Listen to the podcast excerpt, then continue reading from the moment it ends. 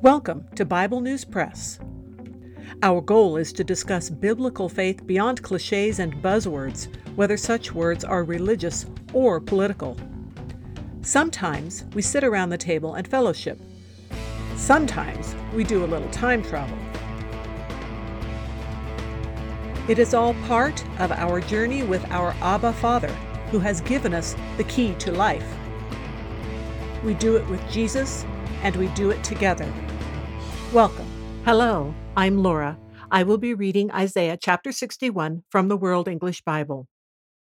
The Lord Yahweh's Spirit is on me, because Yahweh has anointed me to preach good news to the humble.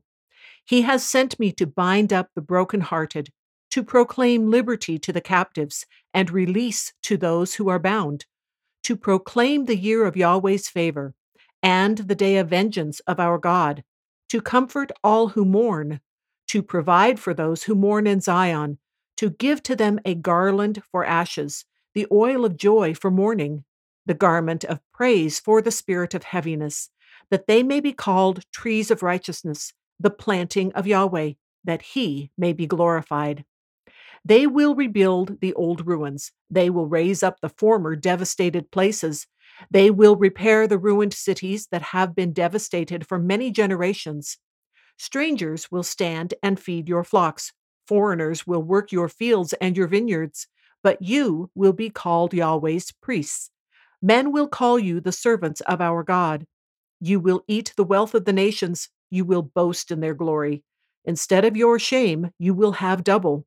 Instead of dishonor, they will rejoice in their portion. Therefore, in their land they will possess double. Everlasting joy will be to them. For I, Yahweh, love justice. I hate robbery and iniquity. I will give them their reward in truth, and I will make an everlasting covenant with them. Their offspring will be known among the nations, and their offspring among the peoples. All who see them will acknowledge them, that they are the offspring which Yahweh has blessed.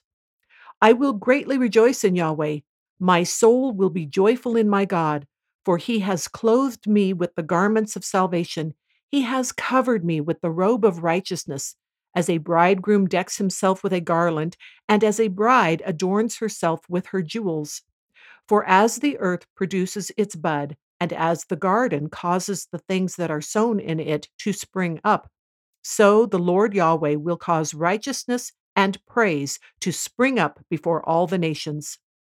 That is the Bible News Press segment for today, but not the end of our journey.